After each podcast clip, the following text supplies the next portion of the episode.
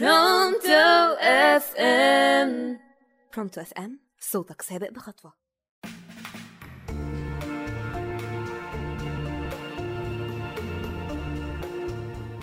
السلام عليكم ورحمة الله. معاكم آلاء عبد المنعم من برنامج شمعة على راديو برونتو FM هتكلم معاكم في الحلقة الثالثة عن المراهقة.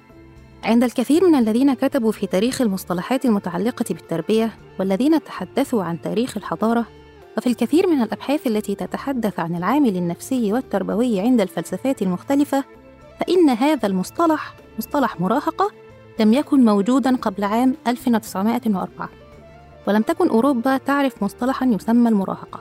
وذلك حيث أن الكثير من الكتابات الموجودة والتي تؤرخ للمراهقة تبدأ بكتب التربية وكتب علم النفس التي كتبت أو درست في أوروبا. وفي كتاب قصة الحضارة يخبر ويل ديورنت عندما عرض تصنيف المراحل العمرية بأن الرومان لم يكن عندهم إشكالية مع مرحلة المراهقة بل لم تكن موجودة عندهم أصلاً. وكذلك اليونان وكذا كان الإنجليز والفرنسيين.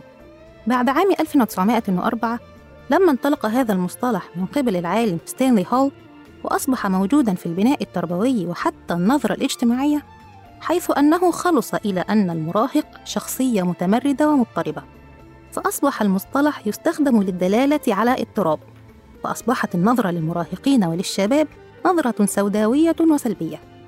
ففي المجتمعات العربية المتواجدة في البادية والصحراء وإلى الآن ترى أن هناك رجلا صغيرا في سن الثانية عشرة يقلد الرجال ويتحفز إلى تحمل المسؤوليات ويحاول أن يندمج معهم وكذا بالنسبة للفتيات. وفي اليونان قديما كانوا يحتفلون بالطفل إذا وصل إلى قرابة الثانية عشرة لأنه أصبح رجلا ومسؤولا أما الآن فيتم التعامل معه على أنه لا زال طفلا وهو في داخله يشعر بأنه أصبح رجلا وبأنها أصبحت امرأة. فيصبح في حالة مشوهة لا هم كبارا ولا هم أطفال. فعندما دخلت على ثقافتنا معان مستوردة من ثقافات أخرى أفسدت المناخ التربوي والاجتماعي مما جعل التعامل معهم صعبا. فعندما تجد اليوم أن المراهق لا يستطيع تحمل المسؤولية فالمشكلة ليست به وإنما المشكلة في من يفترض به أن يهيئه لتحمل المسؤولية فمسؤولية الإعداد ومسؤولية صناعة الرجال تقع على عاتق الوالدين بالدرجة الأولى هم لا يريدونه أن يخطئ لماذا؟ دعوه يخطئ ثم علموه ما الصواب أليس حقه أن يخطئ كحقه في أن يصيب؟ ثم من هذا الذي أصاب دون أن يخطئ؟ أنت تمنعه من الخطأ فحرمته من أن يتعلم الصواب فلتدعه يخطئ اليوم لكي يواصل صوابات ونجاحات كثيرة قادمة إن شاء الله. فالطفل من صغره يسهل تهيئته وتعليمه. والاهتمام بالطفولة من عمر صغير أصبح محل اتفاق بين كافة الأمم والثقافات والحضارات. لذلك فإن الجميع يسابق إليه. فالذي سيهتم بالطفولة أكثر هو الذي سيوفر لنفسه كفاءات قادرة على أن تحمل كل مسؤوليات التنمية في المستقبل. المشكلة تكمن في أنه ما دامت هذه الفترة غريبة وطارئة نتاجا لطبيعة نموه والمرحلة العمرية فلا بد وأن يكون هناك تحد في تفهمه وفي التعامل معه. وهذا التحدي هو تحد فكري ومعرفي بالدرجة الأولى. ويقول أحد رواد علم النفس السلوكي وهو بريطاني مقيم في الولايات المتحدة أن كتب علم النفس التي ندرسها في جامعاتنا في أوروبا هي مادة أمريكية. ويجب أن نتوقف عن هذا لأن هذه النتائج والدراسات على شباب وشابات أمريكيين.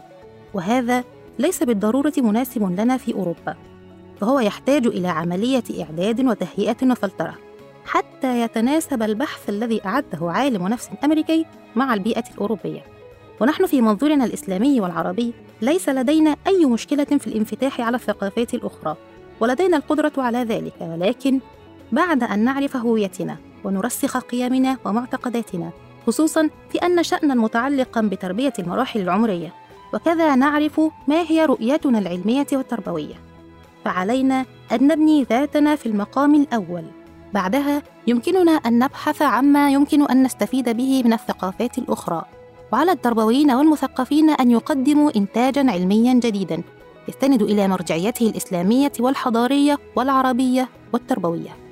فهو يقف على إرث كبير يمكنه من هذا. فالمصطلحات هي مفاتيح العلوم فلا يمكن أن تصل إلى معنى بدون أن تستخدم لفظة تعبر عنه. كنت معاكم آلاء عبد المنعم. استنوني في الحلقة الجاية والأخيرة.